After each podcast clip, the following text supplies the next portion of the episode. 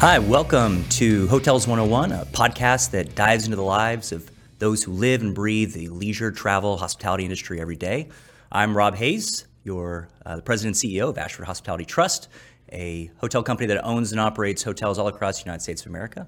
And today is a very exciting day. So I don't know exactly what day this is going to air, but what I can tell you is this is the first day that the Texas Rangers are World Series champions, and I've been waiting for that day since I was eight years old, and uh, so I'm wearing this jersey, and I'm very excited. I'm also very excited because we have an outstanding guest, uh, a friend of mine who uh, just recently started a company that we're going to talk about, Abteen Vaziri. Abteen, welcome to Hotels 101. Thank you, Rob. Thank you for having me. And um, I, I, I, missed having my uh, Texas Rangers jersey on, but uh, what an amazing series and what an amazing game. So an exciting day to be here on the on the show the day it after is.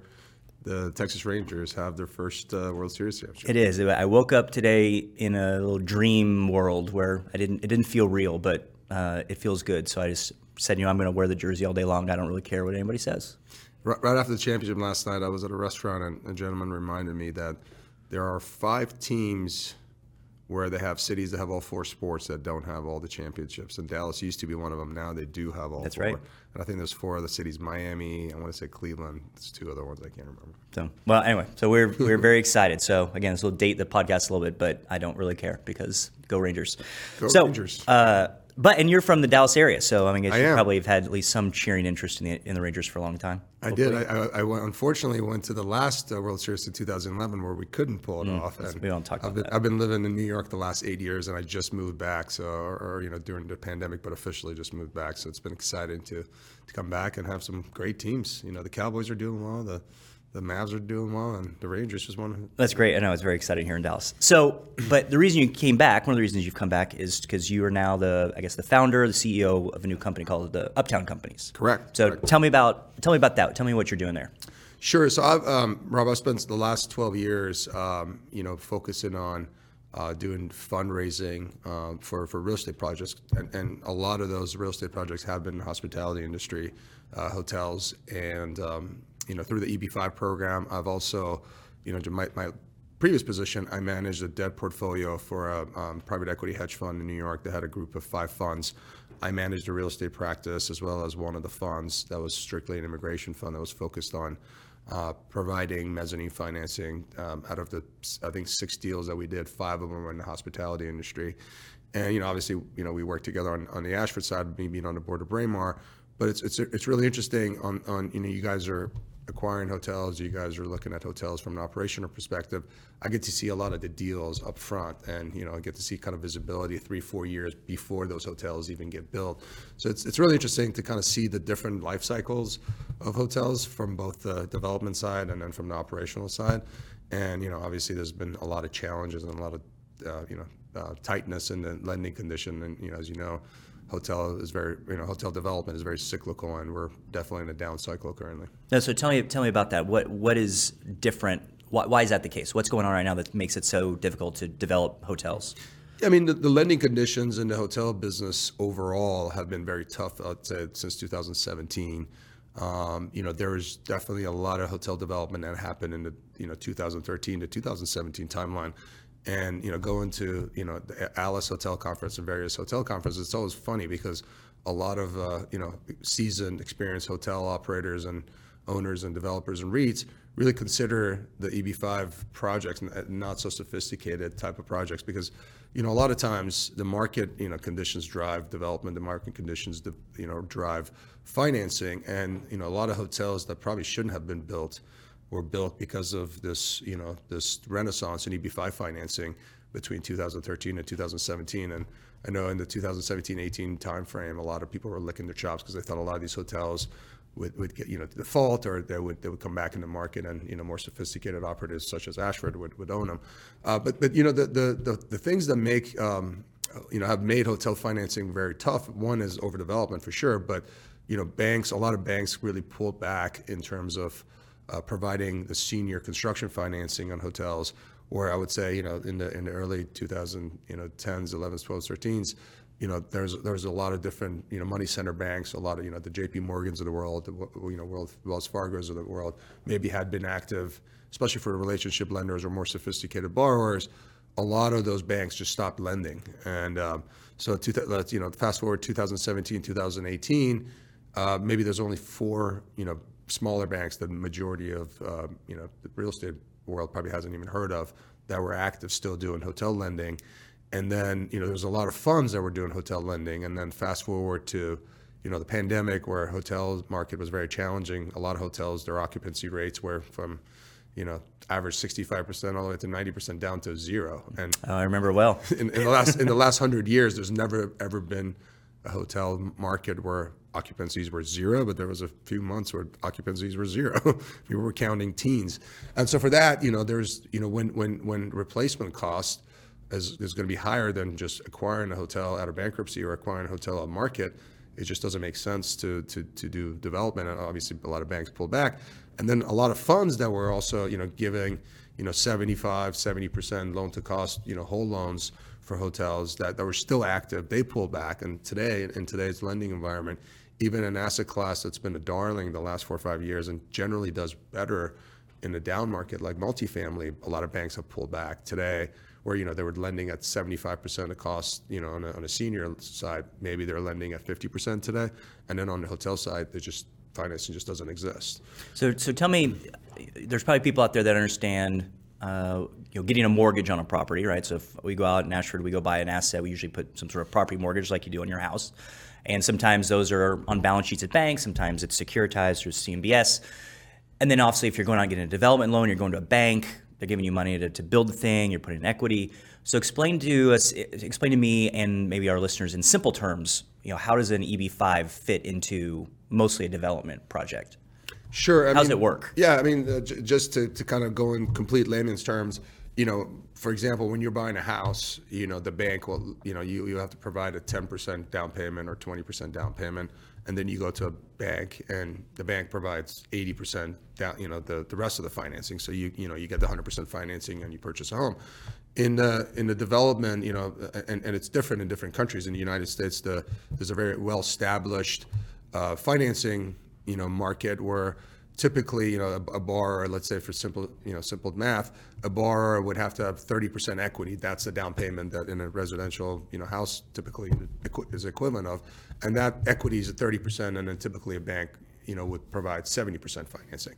Um, you know, when you get to more sophisticated, larger scale projects, you know, typically a, a, developer wants to put up the least amount of down payment or the least amount of equity, and uh, and then you know, looking at the different parts of the capital stack, you know, there's different tranches. So you have the equity tranche, it's the riskiest, and it's also the highest return. Then, you know, you have the mezzanine tranche, and it could be, you know, more than one, let's say subordinated mezz. And then you have the senior, and the senior has the least amount of risk because, for example, in today's market, they're going up to 50% of cost, which means they're providing 50% of the total cost of the project. They're senior in terms of when, you know, in, in case of bankruptcy, that means they get paid first. They're they're, uh, you know, any, all the other sources of capital are subordinated, but they also have, you know, the least return and the least risk. So, you know, in, in, you know, let's say in 2017, we're in hotel market, let's say, you know, senior loans were, you know, LIBOR plus four and a half or LIBOR plus five. You know, the mezzanine financing was somewhere in around 11, 12%, and then equity returns were somewhere in the 15 to 20%. So the, the higher you are in the capital stack, the higher risk you take, the higher reward you get. And that's gonna uh, how real estate projects get financed, where EB5 has historically been used, although it's been used as, as a senior loan in certain cases, many times, majority of times, it's been used in, to replace that mezzanine part of the capital stack. And it's it's attractive uh, because, you know, we're typical market rates, you know, as I mentioned, 10 to 14% today, maybe 15 to 18, 20%. Uh, EB5 capital, you know, is usually somewhere around 5 to 7%. So it's a, it's a discounted um, mezzanine loan, which made it very attractive. And then, um, you know, a lot of hotels got done, which I'll explain later why that reason is and why investors are like hotels and why there's a lot of interest that generate was generated for uh, for investing in hotels. Gotcha. Okay, let's rewind a little bit. So tell me how you kind of got in on the on the the lending financing side. So tell me a little bit about your your story. Where did you where, where, where, did little Abteen grow up, and, and yeah. how'd you get in the business? Yes, I, I, so I've, I've been all over the place. I was, uh, you know, I was my, my dad was actually uh, an Air Force officer in the Iranian Air Force back in the early '70s, where the United States and Iran were close allies.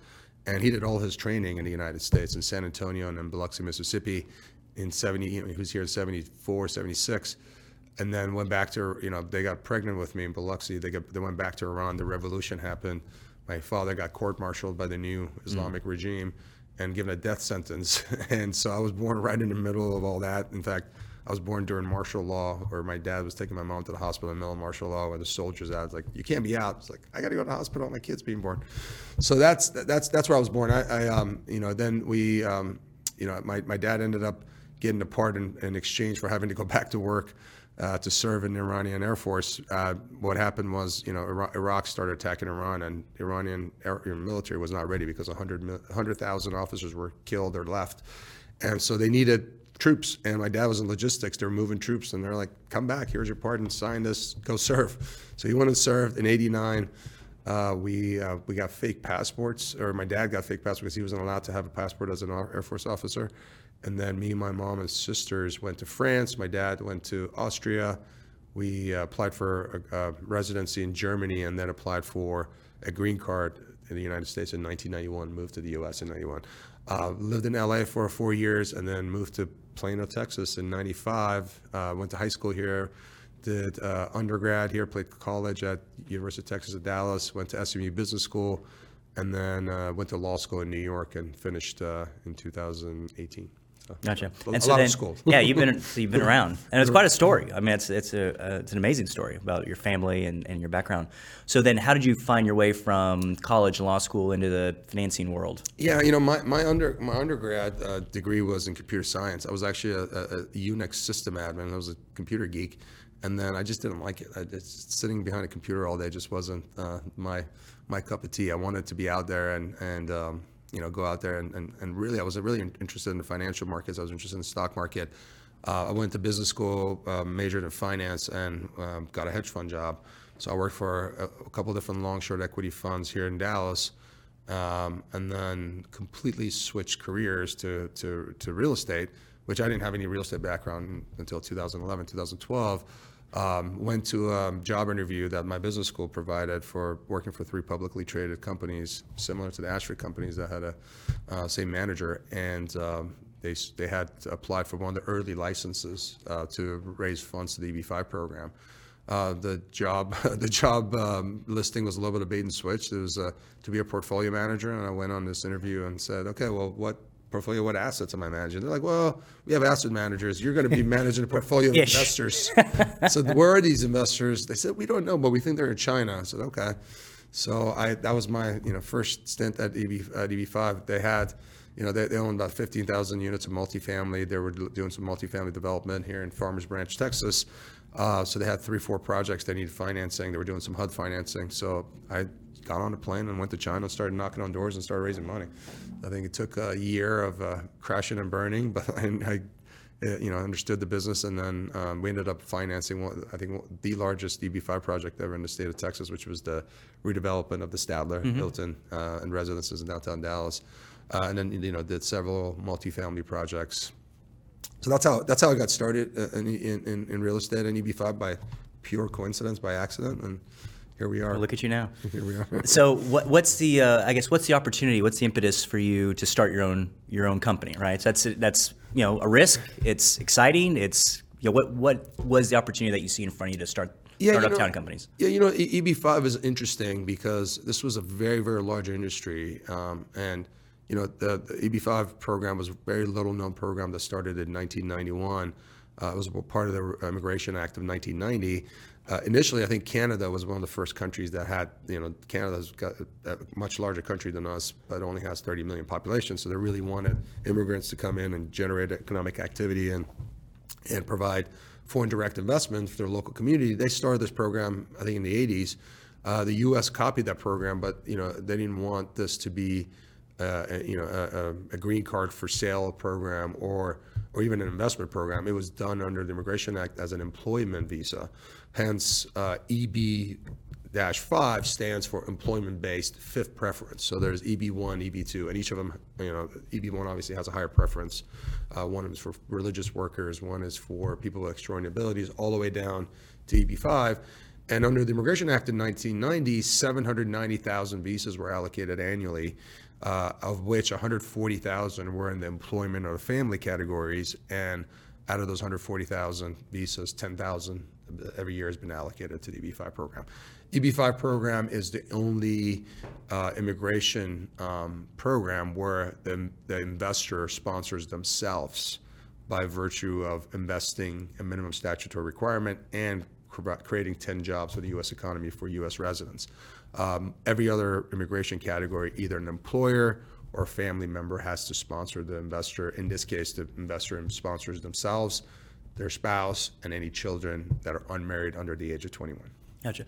So the the hotel real estate world is a, a very small percentage of the overall real estate world in the United States, but it's a disproportionate amount of EB5 financings. Why, why is that? Why do hotels fit that structure better than a lot of other property types? It's actually a very, very interesting question. There's several reasons, but the most important reason is that um, you know typically in a in a EB5 project, um, investors have to create jobs, and the way those jobs are actually calculated are two ways. One, you know, direct jobs, W-2 jobs, and two, uh, they're calculated through an economic analysis. And through an economic analysis, uh, you know, there are two different uh, uh, uh computer programs that the government uses for various different jobs programs. One is called RIMS2, the other one's called IMPLAN.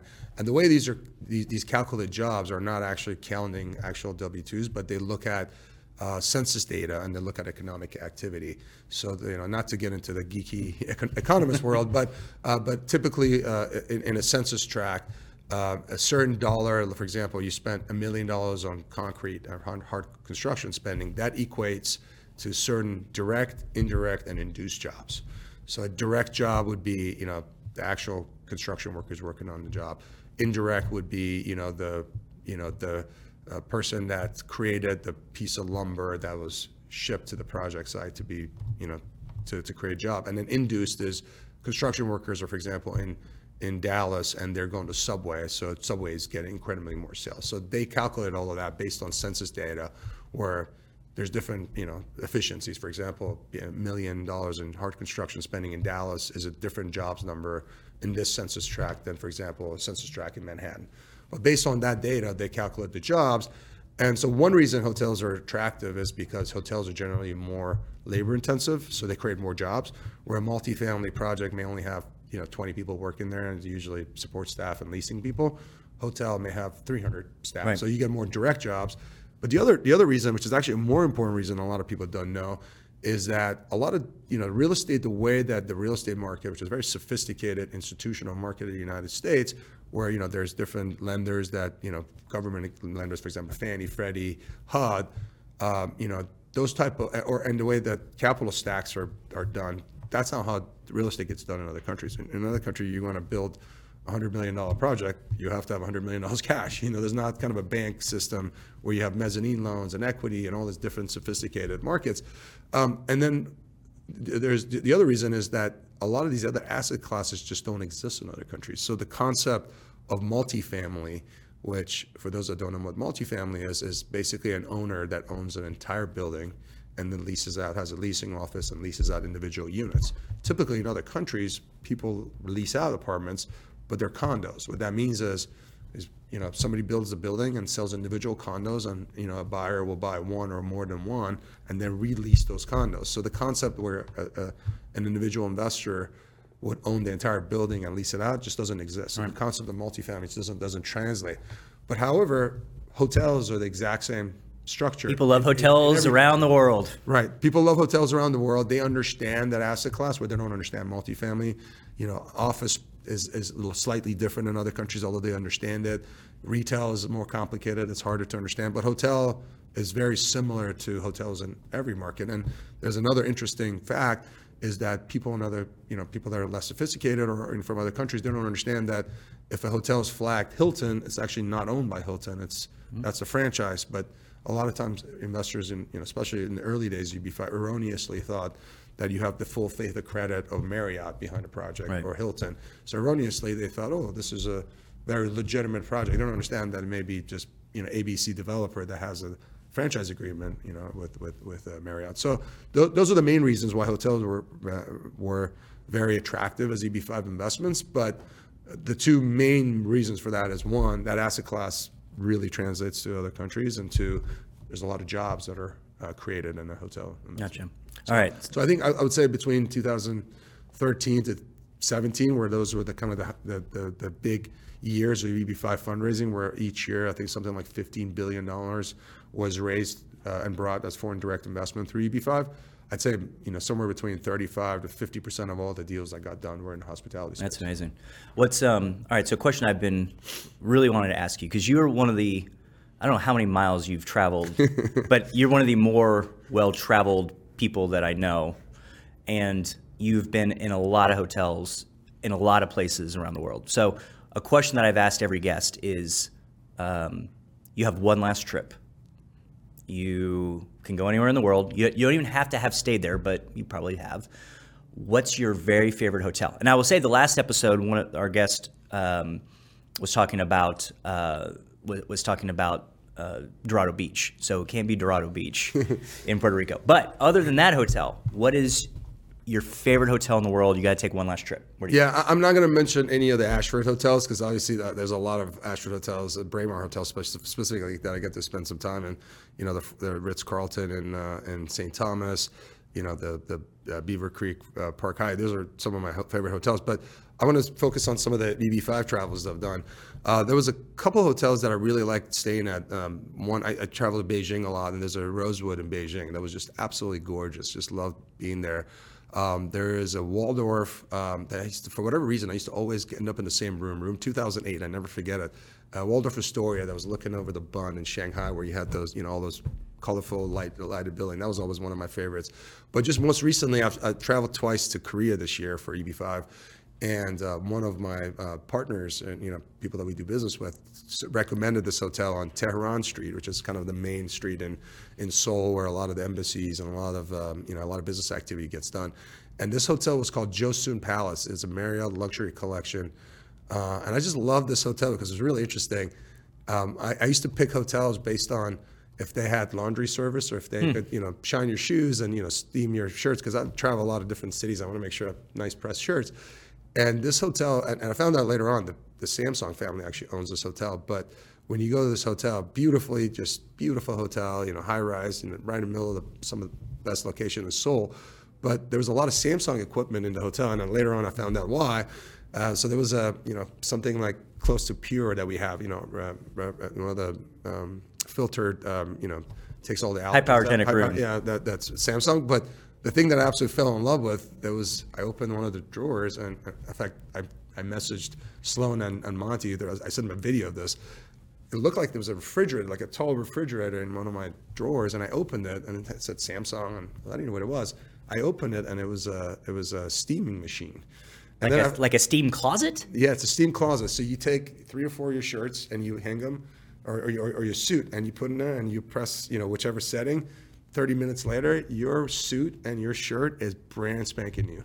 Oh, wow. I've never and- seen those before. Yeah, and, and funny enough, they actually sell them on Amazon. It's a Samsung product.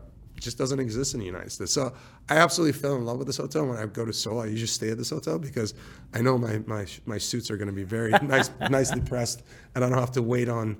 You know, I've had some nightmare scenarios, and especially in Miami. You know, charging me hundred dollars to steam my suit and takes forty eight hours to get it back. This you control your own destiny. You steam your suit and ready to go. Well, that's great. Okay. All right. All right. Coming into the last, probably the last question. So, uh, you obviously talked a lot about about the great things going on in, in this company you're now started in the EB5 world. Take us outside of that. When when you're not um, doing your work, do you have a, a, a passion? Is there something that you do outside the office of either how you blow off steam or something that you spend time with? What's kind of your out of work? Yeah, I mean, uh, two things that you know, I, I get, I, I'm, I'm getting older, so after 40, it's tough to. I used to play a lot of basketball, and I used to love playing basketball, and I get up every morning, still do my four mile walk and go shoot baskets, but I don't play anymore just because. You, You- get one, you get, you your- get- you get one little injury and, and you know you're, you're, out, you're out of commission. But the two things that I still competitively and you know that's how I get my competitive juices flowing is one golf and then two poker. uh, You know, and I haven't play, played much of poker. You know, being in New York and not being close to to friends that, that I play cards with, but being back in Dallas, it's fun to, to kind of get get you know go watch a baseball game and and and play poker at the same time and get Good training for uh, negotiations on uh, with, with absolutely, partners and lenders. Absolutely. It's you know it's it's all about uh, you know reading people and uh, those those skills come in very handy in, in business negotiations. That's great. Well, perfect. Well, I appreciate you taking the time to talk with us today. Absolutely. And uh, thank you, everybody, for joining us for the ninth episode of Hotels 101. And we look forward to talking to you all over next month. Thanks for joining us. Thank you for having me, Rob. You got it. Thanks, everyone. Cheers. Go Rangers. Go Rangers.